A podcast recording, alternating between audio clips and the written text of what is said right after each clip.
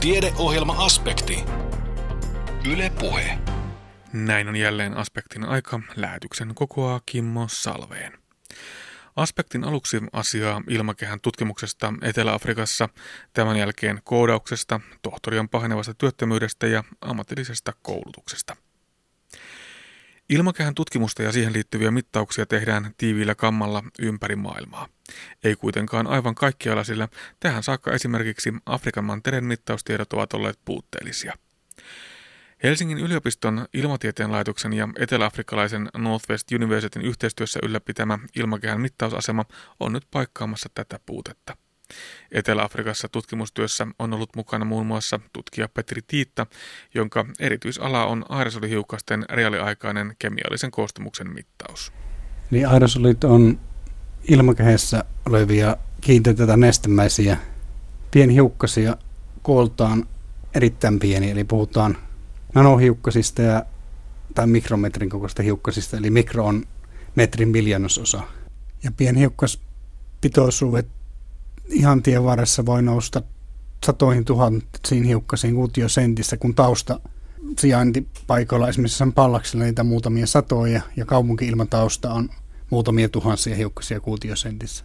Ja ne on muun muassa pilvien rakennusaineita ja niitä hengitetään koko ajan. Eli kaksi semmoista isoa juttua on terveysvaikutukset ja ilmastovaikutukset, kun on puhe aerosoleista. Niin, jos puhutaan ilmastonmuutoksesta vaikkapa maapallon lämpenemisestä, niin ei voi olla puhumatta aerosoleista. Näinkö Kyllä, se on? se on juuri näin. Mikä se niiden merkitys on ilmaston lämpenemisen kannalta? Eli tämänhetkisen tietämyksen mukaan niin aerosolin kokonaisvaikutus on viilentävä, mutta se, miten ne vaikuttaa, on kiinni myös koostumusta. Esimerkiksi mustahiiliaerosolit, joka on yksi, yksi näiden aerosolin luokka, niillä on lämmittävä vaikutus. Taas tämmöisillä sulfaattihiukkasilla, jotka kasvaa helposti pilvipisaroiksi, niillä on taas viilentävä vaikutus, toimivat pilvien rakennusaineena ja, ja tota, pilvet voi sirottaa auringon säteilyä ja tällä tavalla taas viilentää. Eli tämä alue on suhteellisen, suhteellisen monimutkainen ja monia vaikuttavia tekijöitä ja yritetään saada tähän, tähän, tähän alueeseen niin selvyyttä sitten. Niin on vielä kovin monta asiaa, jota emme tiedä. Esimerkiksi terveysvaikutuksesta juuri se, että, että onko se se aerosolien koostumus vai hiukkas koko, joka on se terveyshaittaa aiheuttava tekijä. Kyllä, sitä ei ole, ei, ei ole vielä yks, yksimielisyyttä, että mikä se, onko se ratkaiseva tekijä se, minkä kokoinen se hiukkanen, onko, onko se nanohiukkanen, onko se vähän karkeampi hiukkanen ja mitä, se, mitä ne hiukkaset on koostumukselta, onko ne mustaa hiiltä, onko ne rakenne voi olla agglomeraatti tai ne voi olla pisaroita, tämmöistä, kaikki nämä asiat voi vaikuttaa sitten terveysvaikutuksiin. No ylipäätään aerosolit ovat jotakin sellaista, jota me emme silmin voi havaita. Millaisin keinoin, millaisin konstein aerosoleja tutkitaan? Eli meillä on käytössä iso määrä erilaisia mittalaitteita. Itse olen erikoistunut tämmöisen aerosolimassaspektrometrin käyttöön. Eli tämmöisellä laitteella saadaan täyttyä reaaliaikaisesti hiukkasten koostumus ja koko. Eli pystytään – mittaamaan ilmakehästä esimerkiksi puolen tunnin keskiarvoilla tai jopa lyhyempiä, että mitä ne pitää sisällä ja minkä kokoisia ne on. Saadaan tämmöinen kat- kattava analyysi. Ja tässä nimenomaan tuo reaaliaikaisuus oli se päivän sana. Miksi juuri se on tärkeää, että, että ei nähdä vaikkapa sellaista vuorokauden keskiarvoa, vaan juuri nyt tapahtuvat muutokset? Eli me tarvitaan reaaliaikaisia aerosolimittauksia sen takia, että ilmakehän prosessit on dynaamisia – aerosolin pitoisuus ja koostumus muuttuu vuorokauden aikana ratkaisevasti. Eli jos vielä yksinkertaistetaan, niin, niin onko siinä kysymys siitä, että yritetään päästä kiinni nimenomaan niihin ilmiöihin, joita laajemmin siinä mittaushetkellä on kyseessä? Kyllä, ju, juuri näin. Eli jos meillä olisi vuorokauden keskiarvo ainoastaan käytettävissä, niin sitä on vaikea sanoa kovin tarkkaa, mitä siinä vuorokauden sisällä on tapahtunut. Nyt meillä on käytössä aikasarja pitoisuuden sekä koostumuksen, niin me päästään kiinni niihin ilmiöihin, mitä tapahtuu ilmakehässä. Eli, eli esimerkiksi uusien hiukkasten muodostuminen, mitkä eri tekijät vaikuttavat niihin uusien hiukkasten muodostumiseen ja näin edelleen. Ja nimenomaan se pitoisuus ja koostumus, ne on ne kaksi isoa tekijää, joita aina havainnoidaan ja tutkitaan. Ja kolmas tekijä voisi ehkä olla tämmöinen muoto, eli puhutaan agglomeraateista, jotka on tämmöisiä, joita tulee esimerkiksi palaamisprosesseissa, jotka on tämmöisiä pitkiä ketjuja. Ja tämä on yksi, yksi lisätekijä näissä sitten. No ylipäätään maailmalla aerosolitutkimusta on tehty todella paljon ja meillä on valtavat data-aineistot olemassa, mutta että esimerkiksi Afrikasta tällainen tieto on tähän saakka melkein tyystin puuttunut. Itse olet Petri Tiitta nyt tehnyt tuolla Etelä-Afrikassa tutkimusta nimenomaan aerosolien ympäriltä. Kuinka ensimmäinen tutkimusasema sinne on perustettu? Eli minä itse pääsin mukaan tähän hankkeeseen 2010. Menin Bostokiksi Etelä-Afrikkaan Northwest Universityin. Perustettiin silloin asema uuteen, uuteen sijaintiin, eli nämä mittaukset oli alkanut 2006, mutta me siirrettiin tämä asema nyt semmoiseen otolliseen paikkaan, jolla päästiin, päästiin kiinni parhaalla mahdollisella tavalla erilaisiin hiukkas, hiukkasmassoihin ja pääsin tässä perustamisvaiheessa jo siihen, siihen mukaan ja, ja tämä uusi sijainti oli, tehtiin sillä tavalla, että on tarkoitus jatkoa pidemmän aikaa, eli se on pysy, pysyvä mittausasema. Että tämä Johannesburg Pretoria on tämmöinen metropolialueessa lähemmäksi 10 miljoonaa ihmistä, ja, eli sieltä saadaan, sieltä tulevalta ilmanmassasta saadaan tutkittua tämmöistä saastunutta ilmaa, taas täsmälleen päinvastaisen suuntaan ilmassa tulee Kalahari Aution maasta Atlantilta, joka on erittäin puhasta, eli pystyttiin hyvin erottamaan – tämmöiset erilaiset ilmanmassat, joka on niin kuin olennaista sen, sen kannalta, että päästään kiinni näihin ilmiöihin. No miten mahtava tilaisuus se on aerosolitutkijalle päästä tutkimaan sellaista ilmastoa ja dataa ja seutua, josta todellakaan ei ole olemassa mitään valmista aineistoa? Tosi hyvä ja on niin kuin kiitollinen siitä, että on saanut tämmöisen mahdollisuuden tehdä tämmöistä tutkimusta. Että tosiaan tämä aerosolimassaspektrometrimittaus Etelä-Afrikassa oli ensimmäinen Afrikassa. Eli tämmöisiä pitkiä mittaussarjoja ei ole aikaisemmin tehty. Ja, ja tästä on, näin ollen on ollut hyötyä muussa mallinnuksessa, koska, koska on globaalia mallia on voitu verifioida niihin meidän mittauksiin, joita on tehty ja sitä, sitä kautta hyödyntää, hyödyntää niin kuin parhaalla mahdollisella tavalla. No millaisia tuloksia sieltä saatiin aikaiseksi onko sillä merkitystä, että eletään maassa, jossa on hyvin voimakkaat vuoden aikaisvaihtelut, eli sadekausi, kuivakausi?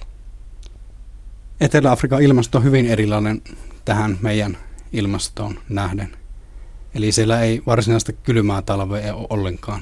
Ja minun mielestä kuvaa paremmin erottelu sadekausi ja kuivakausi. Eli kuivakausi oli kesäkuusta syyskuuhun ja sade kausi lokakuusta maaliskuuhun ja nämä olosuhteet oli hyvin erilaiset ja tehtiin vertailua näiden kahden, kahden eri kauden välillä ja kuivalla kauella savanipalot ja muutkin polttoprosessit oli se määräävä tekijä, joka määräsi sen ilmanlaadun ja mitä ilmakehässä tapahtui. Ja taas sadekaudella – sulfaattihiukkaset, jotka oli pääosin peräisin hiilen, hiilen poltosta, niin oli tämä domi, dominoiva te, tekijä sitten, että saatiin sel, selkeä erottelu näiden eri, eri kahden eri kauden välillä.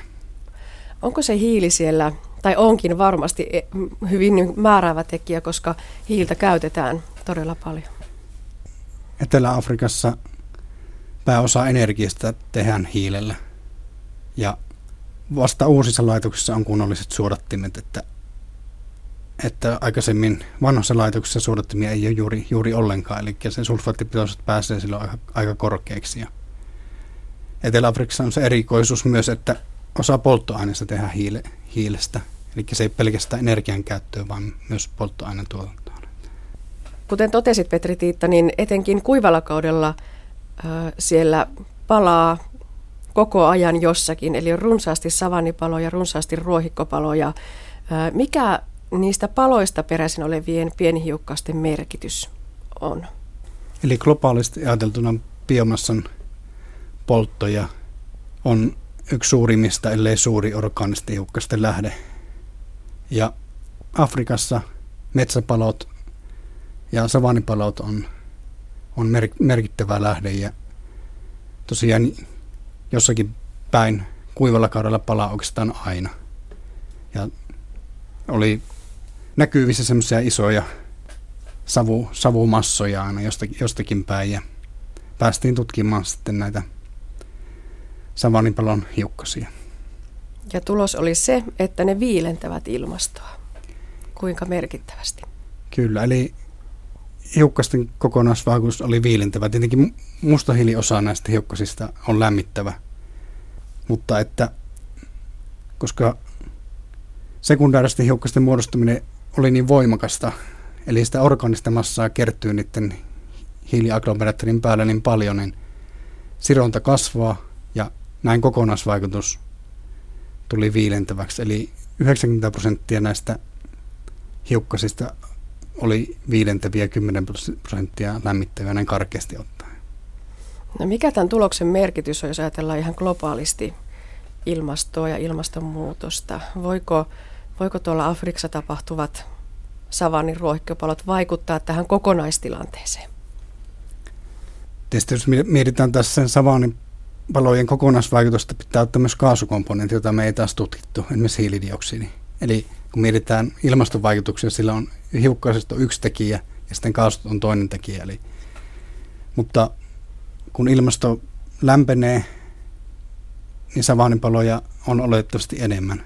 Ja silloin tämä voisi olla tämmöinen yksi takaisin kytkentä. Samalla tavalla kuin metsät on takaisin kytkentä metsäalueella Pohjois-Euroopassa.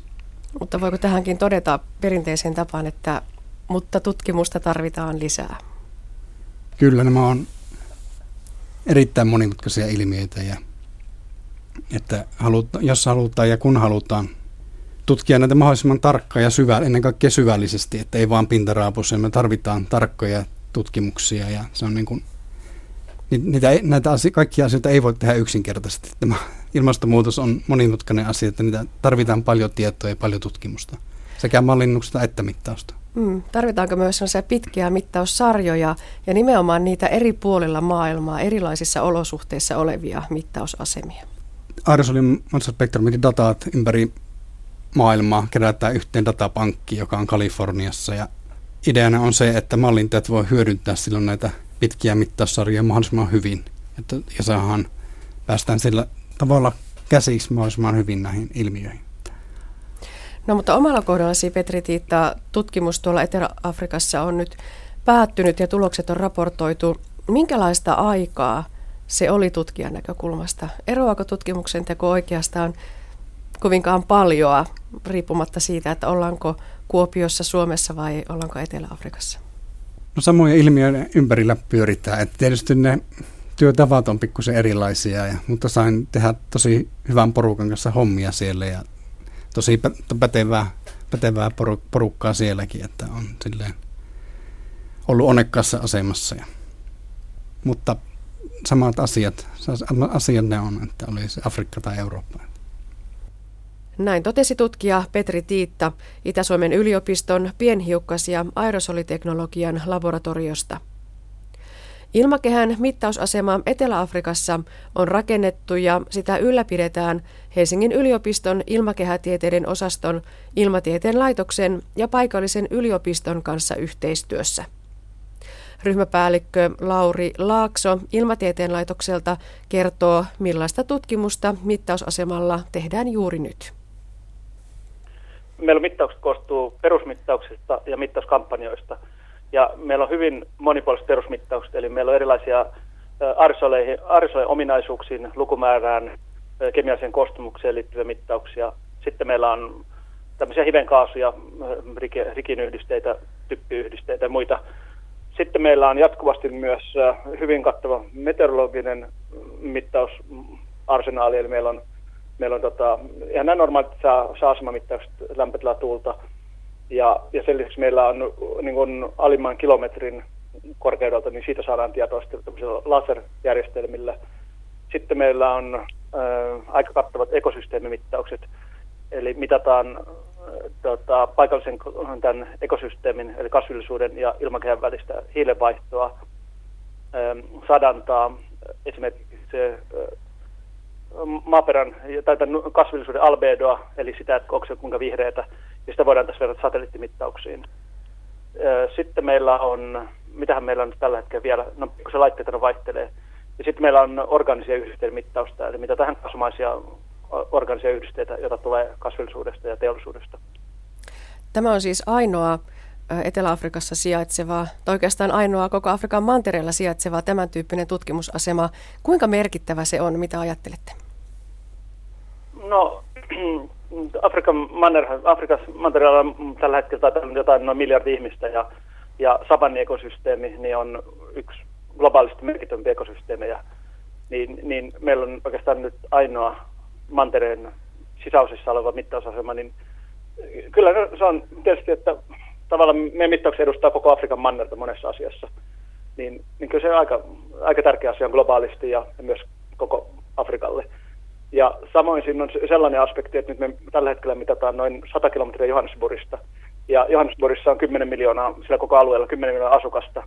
Ja, ja sitten kun tällä hetkellä niin maailman väestö kertyy kaupunkeihin ja erityisesti kehitysmaissa on tämmöisiä megasitejä, niin me pystytään myös näillä mittauksilla niin tutkimaan tätä kaupungistumista ja kaupungistumisen vaikutusta maapallon ilmastoon ja, ja alue, niin kuin ympäröivän alueen ää, tuota, ekosysteemeihin ja, ja tietysti maanviljelykseen ja muuhun, niin, niin kyllä tämä on ihan, vaikka itse sen sanokin, niin kyllä se on merkittävä asia.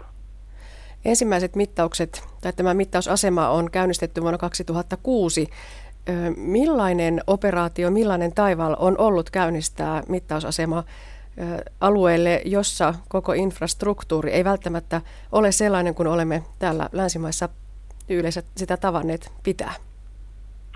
Tota me mittausohjelmassa on siis rakentamiseen liikuteltavaan mittausvaunuun niin me rakennettiin se tekninen puoli Suomessa, eli kaikki elektroniikka ja, ja ohjelmistot ja laitteistot ja kalibroitiin ne, ja sen jälkeen vietiin, vietiin se Etelä-Afrikkaan laivalla.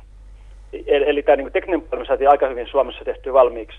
Mutta mut sitten se, mikä siellä Etelä-Afrikassa niin on, äh, niin kuin minkälaisia haasteita siellä on, niin yksi iso haaste on se esimerkiksi sähkö.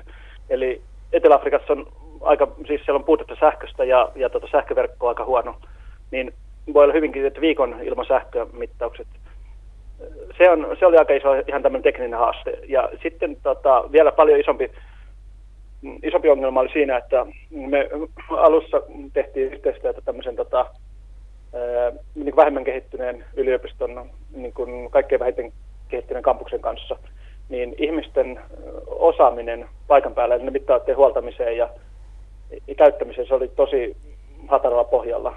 Eli meillä ihan alusta lähtien me vuoden verran jo ennakko, ennen kuin aloitettiin mittaukset, niin koulutettiin ihmisiä siellä ja, ja Suomessa myös.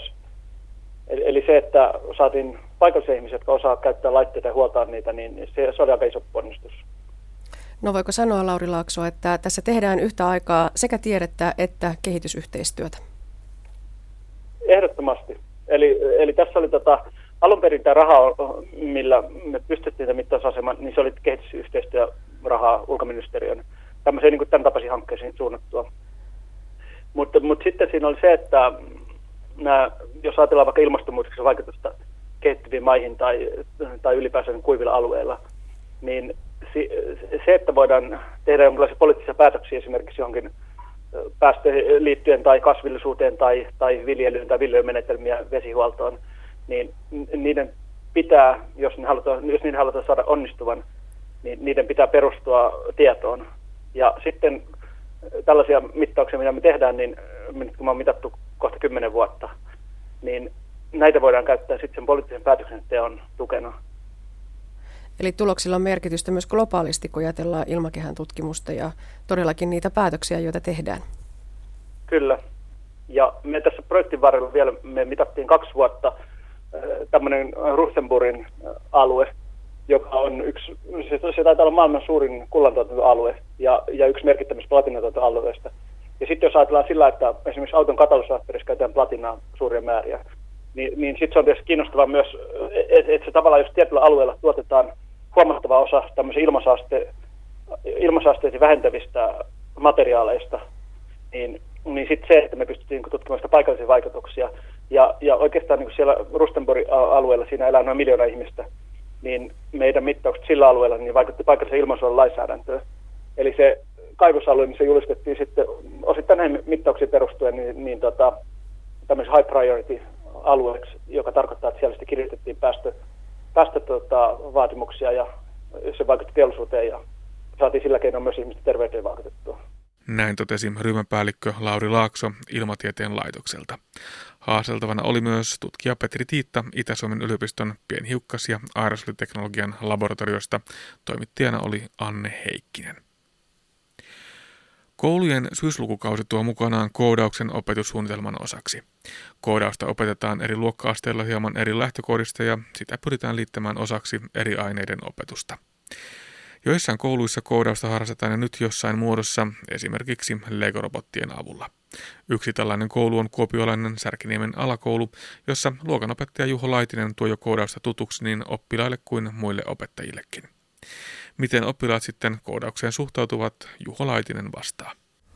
Kyllä siinä hirveästi on semmoista innokkuutta, että, että tota, varmasti enemmänkin pystyisi pystyisi niitä tota, käyttämään ja, ja ohjelmointia ja robotiikkaa tota, niin, opettamaan, että sitten, sitten tietysti pitää niin kuin haarukoja aina sopivat tunnit ja, ja se aikataulu ja muut, muut mutta tota, niin, oman luokan kanssa on tehty viime vuonna kolmosluokan kanssa ja nyt nelosluokan kanssa jonkun verran kakkosluokallakin silloin niin tehty sitä ohjelmointia ja, ja sitten tehtiin video, video, että missä ohjelmointiin kaveri, luokkakaveri jollain lailla, hän teki sitten niin kuin ne koodin, koodin, koodin tai sen ohjelmointipätkän, mitä oli, oli kerrottu, että pitää tehdä ja tämän tyyppisiä juttuja tehty kanssa sitten. Miten helppoa tällä hetkellä, nyt tuo ei vielä ole tuossa opetussuunnitelmassa, mutta pianhan se on, mutta tuota, miten helppoa tällä hetkellä on sitten löytää tilaa tuolta muun opetuksen seassa tälle, tälle tuota, koodaukselle ja tietotekniikalle? No sillä tavalla on helppo, että kun matematiikkaa siinä tulee hirmu paljon, ää, semmoista ajattelun taitoa, logista päättelyä, ja sitten tota, äidinkielen puolelta, jos miettii, niin ryhmätyötaitoja tulee, että se robotiikka meilläkin on viisi, viisi tällaista Lego-robottilaatikkoa, että se tarkoittaa, että siellä on kolme tai neljä oppilasta samaa robotin kimpussa ja sitten hyö itse miettii, että miten, miten hyö toteuttaa niitä projekteja ja esimerkiksi vappujuhlan yhteydessä pidettiin sitten esittely niistä ja tehtiin sitten siihen mainos, mainoskyltit niille omille roboteille, eli siinä tavallaan tuli sitten kuvataidetta ja käsitöitä. Käsitöissä pystyy hyödyntämään myös että tulee mekaniikkaa niissä robotiikassa. Ja, ja tota, kyllä se mielikuvituksesta tietysti on aina kiinni, että mihin sitä pystyy yhdistämään, mutta yllättävän monen juttu. Miten näkisitte, että tämä uusi opetussuunnitelma sitten muuttaa tätä tilannetta? No varmaan ainakin sillä tavalla, että se yleistyy myös niissä luokissa, että ketkä ei ole opettajat siihen perehtynyt itse tai ei ole niin paljon innostunut, niin sieltä tulee semmoinen lisäkipinä, että sitä täytyy niin kuin jollain lailla ainakin toteuttaa. Mutta sitten alakoulussa, jos miettii, niin aika helpoilla pienillä jutuilla pystyy sitä luokkaan tuomaan ja, ja opettajan se oma osaaminen ei tarvitse vielä olla ihan hirveän hyvällä tasolla ja, ja sitten minusta niin se on parasta oppilaiden kanssa pystyy opettelemaan niitä juttuja. Että oppilaat kyllä mielellään sitten neuvoo niitä asioita, jos ne on itse tajunnut jonkun jutun niin kaverille ja sitten opettajalle tarpeen mukaan kanssa. Että niin jos mietitään, niin opettajaksi olet kuitenkin vielä verrattain nuori, sinulla on kohtalaisen tuore koulutus ja koulutuksessa on huomioitu myöskin aika paljon näitä tietotekniikka-vaatimuksia, mitä tänä päivänä on. Miten sä näet, miten muut opettajat sitten, tällainen keskiverto-opettaja suhtautuu tähän koodaamiseen ja tietotekniikan vyörymiseen nyt sitten kouluihin tämän uuden opetussuunnitelman myötä? No minusta se aika paljon vaihtelee ihan, ihan persoonasta, että ei niinkään sillä on hirveästi merkitystä, että mitenkä pitkään ollut opettajana tai, tai tuota, minkä ikäinen on, että enemmänkin, että miten on muut, niin sitten tykkääkö käyttää niitä vapaa-aikana ja, ja tota, tykkääkö omaksua uutta, uutta juttua, mutta esimerkiksi meidän koululla niin on minusta hirmu positiivisesti otettu näitä uusia, uusia alustoja käyttöön, että tässä on aika paljon kaikkea muutakin tullut kuin, kuin tuota koodaamisjuttuja, että on tullut uudet kotisivupohjat ja Office-ohjelmista tullut käyttöön laajalti ja muuta, niin kyllä ne kaikki on käytössä, käytössä sitten ja, ja tuota, opettajat käyttävät sitten oman opetuksen ohessa niitä. Että, ja koodaaminen on ehkä sellainen juttu, että siinä on se pelko vähän siinä sanassa, mutta sitten kun niitä rupeaa ottamaan haltuun itse ja, ja tuota, konkreettisesti kokeilee, että mitä ne on, ne mitä luokas, luokan kanssa tehdään niitä juttuja, niin ei ne niin vaikeita juttuja ole, että ei pystyisi tekemään. Että, että aikuinen ihminen pystyy loogisesti päättelemään, että, että jos tarkoitus on liikkua näytöllä eteenpäin, niin laitetaan graafisessa ohjelmoinnissa lohko, että liiku eteenpäin ja liiku eteenpäin ja vaikka käänny. Ja, et, aika sillä tavalla järkeltäviä juttuja on kuitenkin kyseessä. Juho Laitinen tähän lopuksi vielä. Nyt tämä tosiaan tämä uusi opetussuunnitelma on tulossa ja jonkunnäköisiä paineita se varmasti asettaa ihan jo laitehankinnoille. Miltä näyttää, mitä tarvitsee hankkia ja miten helppo niitä on sitten saada niitä laitteita?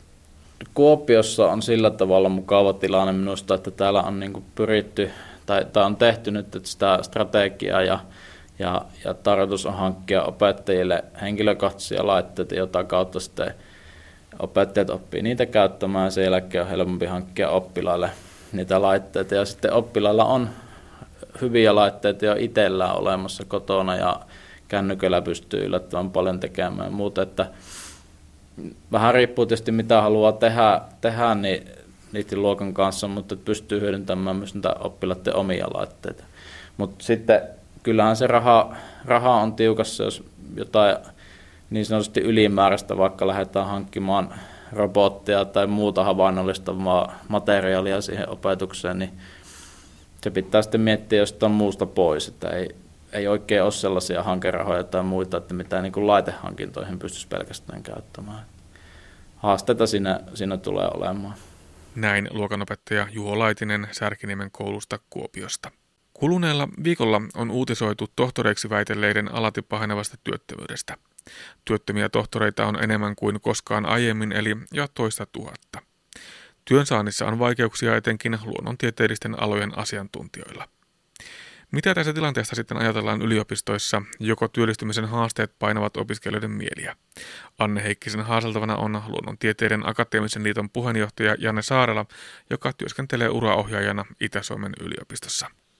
Ne varmaan riippuu kyllä ihan opiskelijasta ja myös oppialastakin, että tietysti on näitä perinteisiä professorialoja, niin kuin joku provisori, apteekkiala, missä on se työllistyminen ja tavallaan se, ja tietysti lääkärit yhtenä tämmöisenä hyvin, hyvinkin selkeänä, että jotka tulee sitä alaa opiskelemaan, niillä on hyvinkin vahva palo. Ja jos ei ensimmäisellä kerralla päästä heittämällä sisään, niin pyritään useampaankin kertaan ja hakeudutaan ja nimenomaan se lääkäriksi pääseminen tai valmistuminen ja se ura siitä jo hyvinkin varhaisessa vaiheessa. Mutta sitten taas nämä niin sanotut generalistialat, missä on sekä luonnontieteilijöitä että sosiaalitieteilijöitä ja humanisteja, niin, niin, niin väittäisin kyllä, että ei varmaankaan niin kuin voi olettaakaan, että siellä olisi niin taustalla sellaista ajatusta, että mikä minusta tulee isona suoraan tai saatikkaan, että siellä jossakin peruskoulun tai lukion tai muualla niin kuin pystyttäisiin niin maalaamaan, että ylipäätään tämä nykyinen yhteiskunta pystyisi vastaamaan siihen, että mitä heistä tulee, koska ammatit muuttuu. Ja sitten myös yksilötasolla on paljonkin eroavaisuuksia, että monesti myös ajatellaan sitä, että tänne yliopistoon tullaan niin suoraan, suoraan sieltä lukion jälkeen, mutta sitten täällä itsekin työssäni kohtaa hyvinkin monenlaisia ura- tai opiskelupolkuja, on paljon tämmöisiä, tietysti kaikki opiskelemat ovat aikuisopiskelijoita muutenkin, mutta tota, semmoiset, jotka lähtee jatkokouluttautumaan tai on työhistoria ja muutakin, siinä varsinkin sosiaalipuolella on paljon terveydenhuolto, liikunta- lääketieteen puolella, jotka lähtee jatkokouluttautumaan. Ja sitten tietysti tohtoriopiskelijat ylipäätään niin kuin tämä maisteriopintojen jälkeinen vaihe, tai sitten edelleen myös niitä, jotka suorittaa toista tutkintoa tai muuta, tai tulee jotakin ammattikorkeakoulun kautta tai muuta väylää, että ylipäätään tässä nykyyhteiskunnassa tämmöinen putkiajattelu. Niin, ja toisaalta tämmöinen tehokkuusajattelu varmaan, niin se johtaa siihen, että ajatellaan, että on vain tämmöisiä putkia, mistä valmistutaan. Itselleni tässä uraohjaajan työssä tämä ylipäätään ura, ura-ajattelu tai työllistyminen, niin se on kaikkea muuta kuin putki, putki, putkimaalimaisen loppukäyttäjän tai opiskelijan näkökulmasta. No miten vahvasti ne opiskelijat täällä jo sitä omaa uraansa tosiaan ajattelevat, että tekevät opintovalintoja, tekevät kurssivalintoja silmällä pitäen sitä, että varmasti sitten saan kiinni siitä oman uran päästä jahkavalmistunut? Joo, edelleen riippuu toivottavasti ihan tässä henkilökohtaisessa uraohjauksessakin kohtaan paljon opiskelijoita, jotka on hirveänkin huolissaan siitä, että tekevät juuri oikeita sivuainevalintoja tai myös sitä tietysti edelleen tämä tehokkuusajattelu ja nykypäivänä tämä opintotukijärjestelmä tukee sitä, että pitäisi niin tai oletetaan, että opiskelija on hyvinkin motivoitunut juuri siihen oppiaineeseen, mikä tullaan, mutta sitten edelleen syystä tai toisesta ei ole päässyt sinne, minne on haluttu, tai, tai sitten käytetään kiertotiet ihan tietoisesti, että prepataan sitä osaamista ja valmistautuu seuraavan vuoden opintoihin toisen, toisella on opinnoissa. Mutta tota, se vastaus siihen, että mikä, mikä merkitys sillä sitten taas niin on, niin edelleen niin kun keskustelee rekrytoijien kanssa ja kyselee yritysten tai työnantajien näkemyksiä, niin monestikin sillä sivuainevalinnalla ei siinä vaiheessa enää niin hirveästi merkitystä ole. Saatikka ylipäätään opintosuorituksia. Totta kai tarvitsee olla se tietty oman alan pätevyys. Esimerkiksi sosiaalitieteessä, sosiaali- ja terveyspuolella on hyvinkin tarkkaa, että pitää olla tietyt pätevyydet. Tai joku joku tietty maisterin tason tutkinto vaaditaan, mutta sitten kun siellä rivissä on ty- tyylin sata muuta samaa tutkinnon osaajaa, niin se työnantaja kuitenkin katsoo, että siinä valitaan sitä yksilöä ja siinä vaiheessa se motivaatio ja ylipäätään se henkilökohtaiset ominaisuudet ratkaisee vielä enemmän. Tällä viikolla on uutisoitu siitä, että tohtoreiden työttömyys pahenee alati ja etenkin tuolla luonnontieteiden puolella tilanne on kovin vakaa. Sinä Janne Saarella työskentelet luonnontieteiden akateemisten liiton puheenjohtajana. Millä mielin olet kuunnellut tällä viikolla näitä uutisia? No, sinällään tässä ei todellakaan liiton näkökulmasta ole hirveästi uutta, että luonnontieteen akateemisten liitto on tätä tohtoreiden ja ylipäätään luonnontieteilijöiden työllistymis, työllistymisen haasteita pitänyt pinnalla jo useamman vuoden. Liitossa on ollut muun muassa tämmöinen Osuma-hanke, jolla on pyritty välittämään tietoa. Ensinnäkin koostamaan tietoa ja osoittamaan, että väittämä siitä, että luonnontieteilijöiden sekä maistereiden että tohtoreiden työllisyys vaikeutuu koko ajan ja toisaalta välittämään sitä tietoa eri tahoille sekä poliittisille päättäjille että myös suoraan, suoraan tuota yliopistoille kautta maan ja keskustelemaan siitä, että onko tämä trendi, mikä meille selvästi näyttäytyy, niin suotavaa tai mitä tälle ilmiölle voisi kenties jatkossa tehdä, että tohtoreiden ja luonnontieteilijöiden työllistyminen paranisi. Yksi sellainen selvästi täältä esiin nouseva ehkä uusi trendi on se, että kun valmistuva maisteri ei saa töitä, niin hän jatkaa sitten tutkintoa ja, ja jatkaa sen tohtorin tutkintoon asti ja edelleen sitten se työn saanti voi olla hankalaa. Onko tämä kovin toivottavaa, että, että tavallaan on pakko jatkaa tohtoriopintoihin, jos maisterin tutkinnolla tuntuu siltä, että ei vielä työllisty. Ja edelleen tätä asiaa on varmaan tutkittu muuallakin ja havainnollistettu mainitsemassa luonnontieteet akateemisten liiton selvityksellä. Meillä oli joku luokkaa 10 vuotta sitten kanssa joku selvitys, mikä teetätettiin ulkopuolisella tutkijalla, jonka otsikko ihan tarkkaan muista, se oli kuitenkin otsikossa mainittu tohtoriopintoihin työntöä vai tarvetta. Ja siinä haastattelulla kaivettiin esiin niitä motivaatioita, mitkä johtaa ja ajaa niihin tohtoriopintoihin. Että siinä vaiheessa havaittiin, että aika monella niinkään se tohtoriopintoihin lähteminen ei lähtenyt pelkästään sieltä tieteen tekemisen palosta tai innosta tai jostakin visiosta, mitä sitten tohtorina valmistuttuaan tekee. Tai siellä oli tämmöisiä erilaisia ajopuu-näkökulmia ja teorioita siitä, että miten niihin tohtoriopintoihin myös ajauduttiin tai sitten eri tavoin tutkimusmaailma vetää puolensa ja suorastaan tietysti houkutellaan nuoria innokkaita opiskelijoita erilaisiin houkutteleviin tai houkuttelevilta kuulostaviin tohtorikoulutuspaikkoihin, mistä välttämättä sitten se työllistyminen muualle yliopistomaailman ulkopuolelle ei ole niin suora, suora reitti kuitenkaan. Monesti tuolla työelämässä puhutaan siitä, että työnantajat ajattelevat, että tohtori on liian korkeasti koulutettu, että, että tästä se kohta lähtee parempiin hommiin, että, että riskit hänen palkkaamiselleen ovat suuret. Oletko täällä yliopistomaailmassa kuullut samantyyppistä argumentaatiota? Totta kai näitä kuulee sekä opiskelijoita itseltään että myös joskus ihan suoraan työnantajat ovat tätä mieltä, mutta itse olisin kuitenkin sitä mieltä, että aina ole kysymys niinkään suoraan sitä osaamisesta, vaan sen osaamisen esille tuomisesta.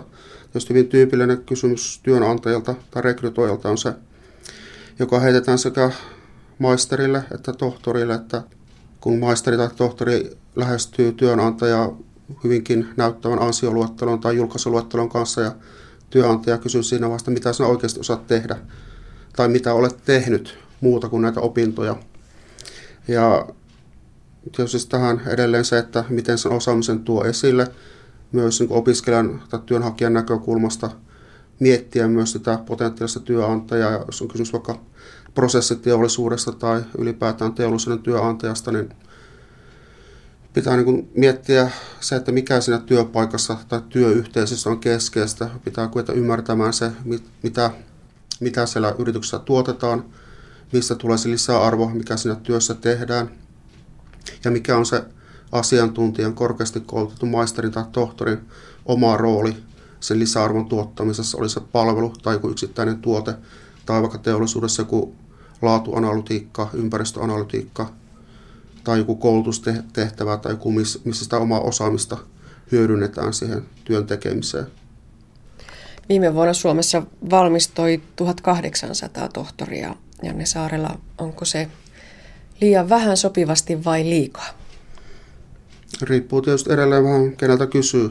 Tota, yliopiston näkökulmasta totta kai maisterin tutkinnot, tohtorin tutkinnot ovat niitä yliopiston tuotoksia, mistä myös valtiovalta maksaa yliopistoille tuotoksen tuottamisesta. Sitten kun katsoo sitä työllistymisnäkökulmaa, niin jos kysyy sitä, että kuinka moni näistä 1800 tohtorista on saanut töitä, tietysti ja myös edelleen se, että mielellään myös sitä alan mukaista tai tutkintoa vastaavaa työtä. Totta kai yliopistomaailma itsessään työllistää kanssa huomattavan määrän tohtoreita. Ja Suomessa edelleen on myös paljon muitakin tutkimuslaitoksia.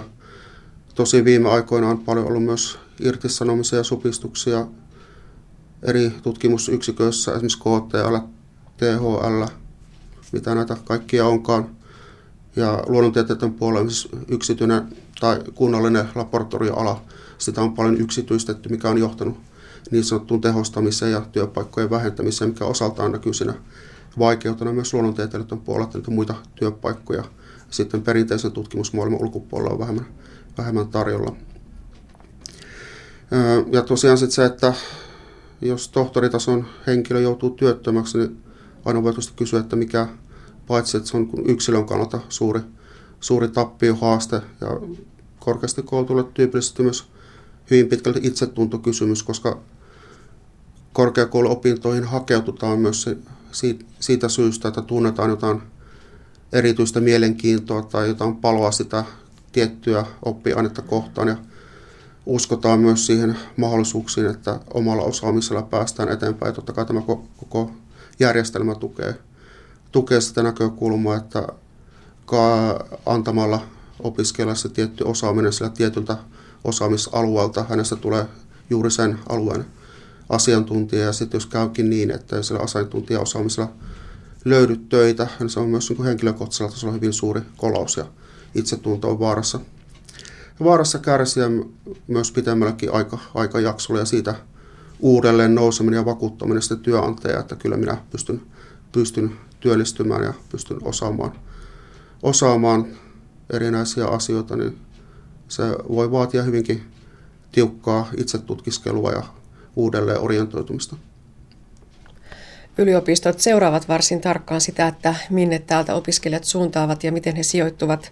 Tehdään sijoittumisselvityksiä vastavalmistuneiden osalta, mutta sitten myöskin tämmöistä uraseurantaa pidemmällä aikavälillä, että miten se opiskelijan työura on lähtenyt etenemään ja nyt viime vuonna on tehty myöskin tällaista tohtoriseurantaa, eli nimenomaan niistä tohtoriksi valmistuneista opiskelijoista.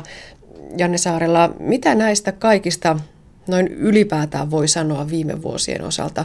Onko se trendi tosiaankin se, että kautta linjan niin työllistyminen on vaikeutunut? Mm, täältä se tietysti näyttää ja varmasti niin numeroiden valossa pitkälle onkin. Toisaalta sekä valmistuneiden maisteritten määrä että tohtoritten määrä ylipäätään on tietysti noussut. Ja tietysti selittäviä syitä voi löytää erinäisiä. Globaalisti maailmantalous on haasteissa, ei pelkästään Suomi, vaan kaikki maailmanmarkkinat tällä hetkellä näyttää siltä, että vaikeuksia on sekä Euroopassa että Amerikassa ja Aasiassa – ei ole semmoista selkeää moottoria, joka tällä hetkellä vetäisi. Ja syntyy ikään kuin tämmöisiä työllistymistulppia, että työmarkkinat ei yksinkertaisesti vedä niin paljon ylipäätään osaajia kuin mitä voisi ajatella. Ja ylipäätään tämmöinen koulutusmäärien vaikuttaminen, kun puhutaan koulutuksesta, on kyse vähintään viiden vai kymmenen vuoden vuoden tuota putkista, että jos lähdetään miettimään, että missä sitä osaamista tarvitaan ja suuntaamaan koulutusta tietylle alalle, niin se ennustaminen on vähintäänkin, vähintäänkin vaikeaa, eli ellei mahdotonta oli se ala melkein mikä tahansa ja yhteiskunta muuttuu kaikkineen, automaatio, globalisaatio sinällään, kansainvälistyminen, on, on semmoisia trendejä, että pelkästään sillä, että tuotetaan jotain tiettyjä tutkintoja, niin vaikea nähdä, että sillä pystytään vastaamaan kaikkea, että se asettaa suuria haasteita paitsi yhteiskunnalle myös yksilölle itselleen miettiä sitä, että mihinkä se oma osaaminen mätsää ja mikä se tulevaisuus tai omat mahdollisuudet ovat kaiken kaikkiaan. No palataan sitten vielä ihan tänne arkeen. Kun opiskelija tulee tänne urapalveluihin uraohjaajan ovea koputtamaan, niin mikä on se tyypillisin kysymys, mikä hänellä on mielessään? Hmm. Tämä kysymyksiä tosiaan menee laidasta laitaan. On ensimmäisen vuosikurssin opiskelijoita, joilla saattaa olla jo motivaatio-ongelmia tai epäilys siitä, onko tullut opiskelemaan oikeata alaa. Joku saattaa selkeästi jo olla vakuuttunut siitä, että haluaa vaihtaa jollekin toiselle alalle ja kysytään sitä, että mitkä sivuainevalinnat kenties voisi tukea sitä, että pääsee sitten vaikka pääsykoiden kautta tai voiko hakea sitten opinto-oikeutta jotakin muuta menetelmää käyttäen. Sitten on myös niitä, jotka tosiaankin menettää sen opiskeluintonsa, jos opinnot alkaa pitkittyä, tulee perhettä, käydään töissä ja tavallaan se ote siihen opiskelu maailmaan tai ylipäätään opintojen edistämiseen ja varsinkin se oma työllistyminen alkaa sitten siinä vaiheessa askarruttaa, että johtaako tämä, nämä opinnot mihinkään. Tai sitten nämä valmistumisen kynnyksellä olevat maisteriopiskelijat ja entistä enemmän varmasti myös tohtoriopiskelijoita joukossa, jotka alkaa olla tutkinto, tutkinto sitten koossa. Rupeat sitten aidosti miettiä, että mi, mitä tällä tutkinnolla ja näillä kootulla opintoilla ja tällä osaamisella voi tehdä ja mikä oli se, olisi se työllistymisen paikka. On osa opiskelijoita, jotka tuntee sitä paloa sinne tutkimusmaailmaan tai sitten myös niitä, joilla on sitten myös jatko-opiskelupaikka, mutta eivät kuitenkaan ole vakuuttuneita siitä, että onko se jatko-opinnot tai tohtori tutkinto ylipäätään heille se oikea reitti työllistymiseen. Paljon myös sellaisia opiskelijoita, jotka tulee, tulee sitten niin kuin tämän Itä-Suomen ulkopuolelta ja kuitenkin haluaisivat jäädä tänne kanssa työ, työelämään. Ja heidän ylipäätään se tuntemus siitä, että minkälaisia työyhteisöjä, työorganisaatioita, yrityksiä tällä alueella olisi tarjolla, niin voi olla, voi olla yksinkin puutteellinen, ellei olematon kaikkea tältä väliltä. Sitten jonkun verran on tietysti myös ihan erilaisia opiskelun liittyviä haasteita ja niiden osalta tietysti hyödyntää meidän opintopsykologin palveluita ja ohjataan käyttämään niitä tai muita, muita tukipalveluita. Tai sitten jos on terveydellisiä haittoja tai muuta, niin teemme yhteistyötä YTHSn kanssa. Ja ylipäätään verkostomaisena työtapana toimimme eri tahojen kanssa. Sitten on myös jonkun verran heitä, jotka ovat jo valmistuneet tohtorit sekä maisterit. Edelleen tota, meillä on ollut tämmöinen jonkinlainen ohjaustakuu käytössä meidän urapalveluissa, että vuosi valmistumisen jälkeen edelleen meidän tykömme saa tulla, tulla tota, jos ei ole löytänyt sitä työpaikkaa tai joutunut työttömäksi sekä tohtorit että maisterit. Ja me heille tarjoamme edelleen uraohjauspalveluita. Me emme tietenkään mainosta tätä, tätä palvelua aktiivisesti, koska meillä kiitos kysymystä riittää ohjattavia työtä, työtä ilman aktiivista mainostustyötä ja varsinkin tiedostamme sen varsin hyvin, että näinä aikoina näitä myös jo työttömäksi valitettavasti päätyneitä maistereita sekä tohtoreita löytyy. Ja toki ohjaamme heitä mielellään myös käyttämään paikallisen työvoimatoimiston palveluita ja teemme myös heidän kanssaan yhteistyötä. Sulla on Janne Saarella aika mainio näköalapaikka, koska teet tätä uraohjaajan työtä ihan käytännössä ja tosiaan sitten toimit tuolla Luonnontieteiden akateemisten liitossa.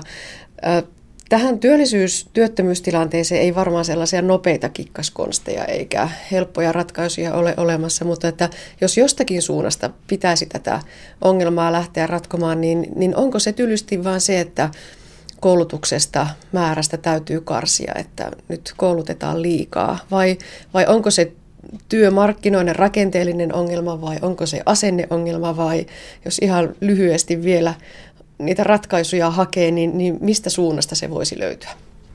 Kiitoksia. En edes kuvittelekaan olevani kaiken, kaiken kattoa, jos minulla olisi tähän, tähän vastaus, niin ehkä, ehkä tässä valtakunnassa löytyisi muitakin tehtäviä näitä ajatuksia viedä eteenpäin. Mutta tota, itse uskon, että ei pelkästään niin koulutusmääriin ja tuo äsken mainittu osumahankekin ei pelkästään pyri vaikuttaa koulutusmääriin, vaan niihin koulutussisältöihin sinällä, että niissä huomioidaan nimenomaan se työllistymisen näkökulma ja ylipäätään itse olen pitänyt tämmöisenä jonkinlaisena ajatustauluna ajatusta siitä, että urasuunnittelu, mitä itse kukin uralla ymmärtääkään, niin jonkun määritelmän mukaan se kattaa suhteen työelämään ja minun mielestä se, se on niin aika hyvä osviitta, mitä yritän myös opiskelijoille ihan sieltä opiskeluiden alusta valmistumisen asti ja mielellään myös ennen kuin hakeudutaan tietyn alan opiskelua miettiä sitä, että mikä on se suhde työelämään tai tulevaisuuteen. Siihen liittyy totta kai se oma osaaminen, motivaatio, intotaidot, osaamisen kartoittaminen myös muulla tavoin kuin opiskelemalla. Yksi tämmöinen ihan selkeä, mitä on tämmöisiä konsteja siihen työllistymisen edistämiseen. Suosittelen kaikille on se, että harjoittelu maisterin vaiheessa, tohtorin vaiheessa, kaikenlainen työnteko, kesätyöt, myös ennen opintoja, aikaisemmin hankittu opi, osaaminen, ylipäätään, että saa sen otteen myös siihen muuhunkin työn elämään ja mielellään myös muualla kuin pelkästään yliopistomaailmassa. Sitä harjoittelua, sitä henkilökohtaisesti kyllä kyllä niin erittäin mielelläni olisin ajamassa kaikkiin, ka, kaikkiin korkeakouluopintoihin pakollisiksi, vähintään suositeltavaksi. Tällä hetkellä on aloja, joissa on pakollinen harjoittelu, esimerkiksi provisori, farmasia-ala, lääketiede hyvin pitkälti perustuu käsityötaitojen harjanuttamiseen, mutta sitten on paljon, paljon aloja luonnontieteellisessä humanistisilla aloilla, joissa voi, voi täysin selvitä tohtoriksi asti olematta missään muulla työelämässä kuin yliopistossa tai tekemässä tätä tutkintoa kirja, kirjaopintojen tai muiden projektien kautta.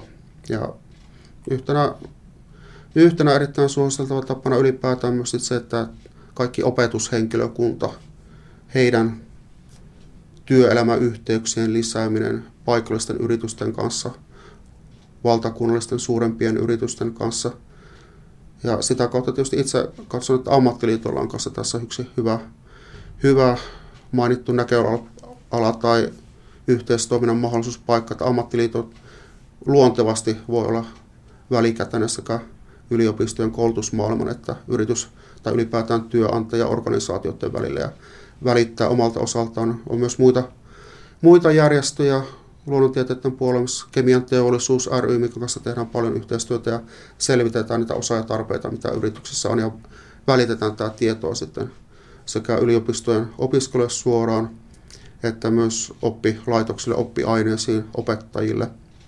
Järjestetään erilaisia työelämäiltoja, tuotetaan erilaista tarve tietoa, raportteja, julkaisuja. Siinä, siinä mun mielestä niin on ne keinot, mitä, mihinkä pystytään käytännössä vaikuttamaan. Sitten puhutaan tosiaan hyvin, hyvinkin suurista asioista, että millä tavoin näitä koulutusmääriä ohjataan sekä määrällisesti, alueellisesti. Ja se on sitten tietysti myös hyvin, hyvin poliittinen, poliittinen kysymys omalta osaltaan. Enkä itse katso sinällään, että pelkästään niin sillä määrällä pystytään, vaan nimenomaan se sisältö on se keskeinen. Että edelleen se, että jos se loppujen lopuksi pelkästään se tutkinto tai joku yksittäinen sivuaine, niin hyvin harvoin on pelkästään se määräävä tekijä, mikä johtaa siihen työllistymiseen yksilön kannalta. Näin totesi Luonnontieteiden akateemisten liiton puheenjohtaja Janne Saarela, joka työskentelee uraohjaajana Itä-Suomen yliopistossa. Ammatillinen koulutus siirtyy yhä lähemmäs työelämää. Esimerkiksi Pohjois-Savossa toimiva Savon ammatillisen koulutuksen kuntayhtymä pyrkii siirtämään peräti puolet antamastaan ammatillisesta koulutuksesta annettavaksi työelämässä vuoteen 2017 mennessä. Yhtenä esimerkkinä toimii Siilinjärven Toivalassa majansa pitävä Hydroline, jonka tiloihin on rakennettu robottiteknologiaa sisältävä teollisuusautomaation oppimisympäristö. Mutta miksi yritys ylipäätään haluaa päästää opiskelijat ja opettajat oman toimintansa ytimeen? Tähän vastaa Hydrolainen hallituksen puheenjohtaja Jukka Laakkonen. No, lyhykäisyydessään siinä asia, että tällä keinolla halutaan turvata sitten osaavan työvoiman tarve jo nykyisen oman henkilökunnan koulutustarve, kehittyminen ja nämä ovat sellaisia keinoja, joilla, joilla yhtiössä on katsottu, että tullaan, tullaan henkilöstöä kouluttamaan. Niitä toimitte tuolla hydrauliikka järjestelmien parissa. Miltä työvoimatilanne teidän näkökulmasta tällä hetkellä näyttää? Tällä hetkellä meillä talousalueella on aika haastava, haastava tilanne. Kokonaisvaltaisesti meidän, meidän alan osaajista on, voisi sanoa, aikamoinen pula. Pula kesästä alkaen ollaan rekrytty noin 25 uutta, uutta osaajaa, mutta lisää olisi tarve ja, ja ei vaan oikein tahdo löytyä. No mikä tätä selittää? Valtakunnassa huudetaan hirveän työvoima, ää, työpaikkojen pula ennemminkin, ennemminkin parissa. Se on tietysti hyvä kysymys. Itse näen kumminkin meillä talousalueella Pohjois-Savo, Ylä-Savo, koneen rakentaminen – kokonaisuudessaan ollaan kohtuu hyvin työllistettyjä, työllistettyjä kaikki.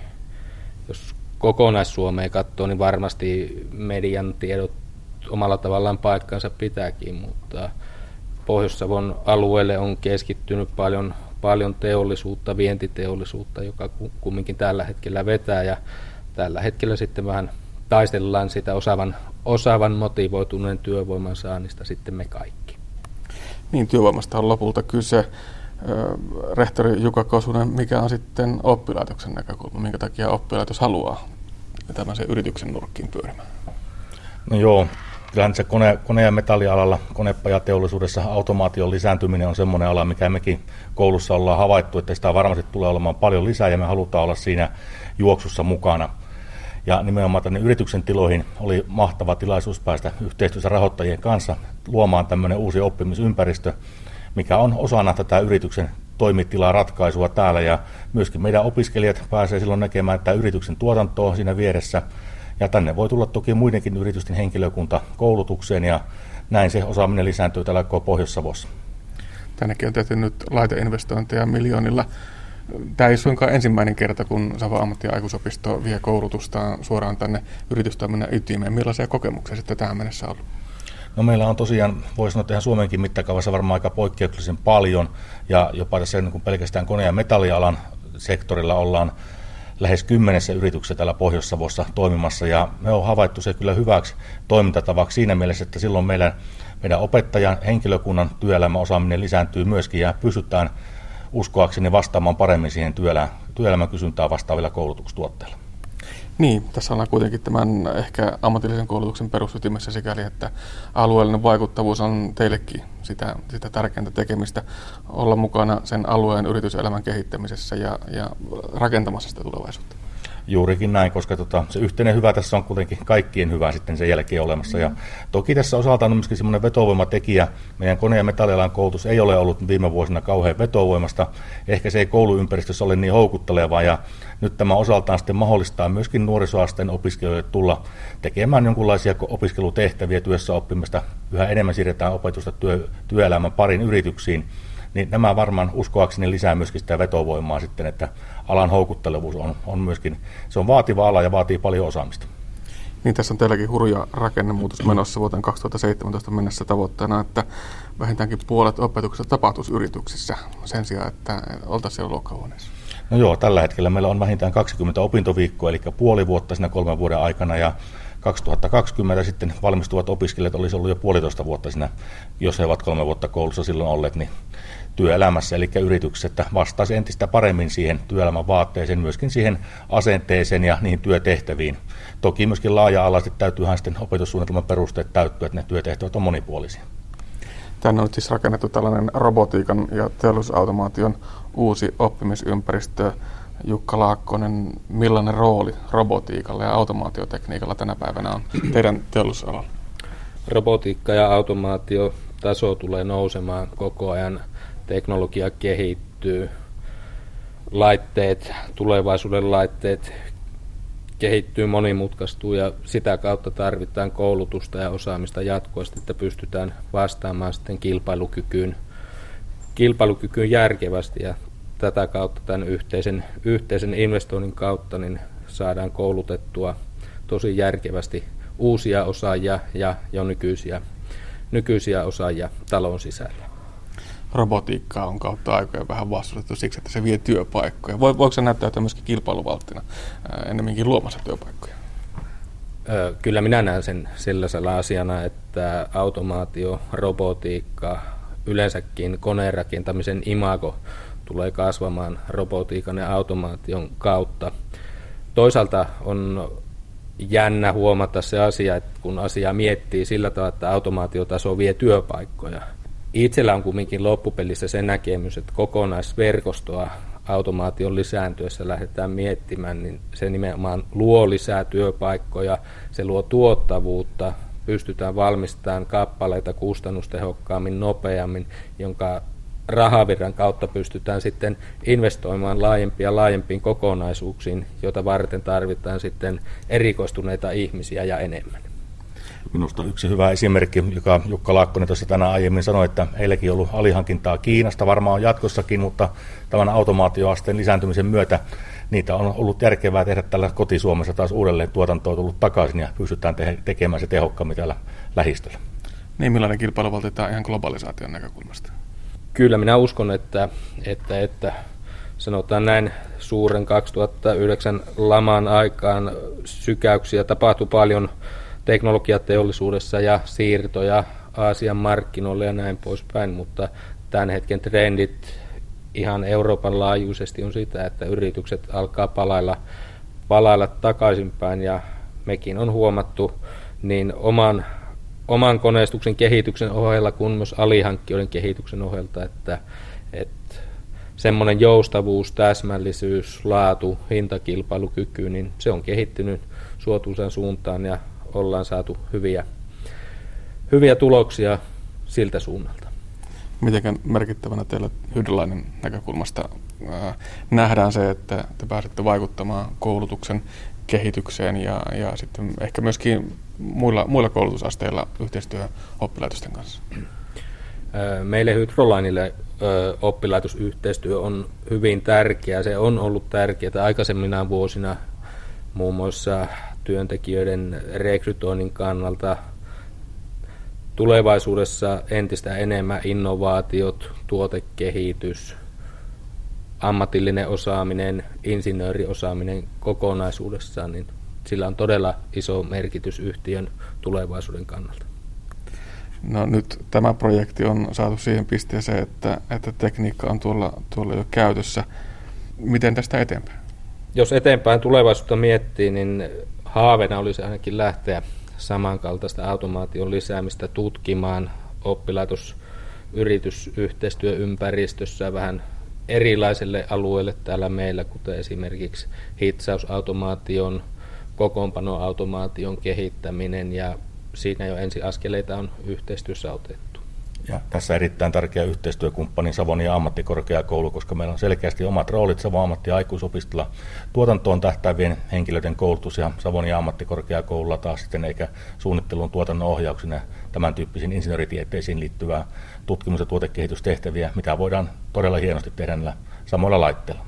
Näin Savon ammattiaikuisopiston rehtori Jukka Kosunen ja Hydrolain Oyn hallituksen puheenjohtaja Jukka Laakkonen. Ja näin päättyy tämänkertainen aspektimme. Lisää aiheistamme netissä osoitteessa kantti.net kautta aspekti sekä Yle Areenassa.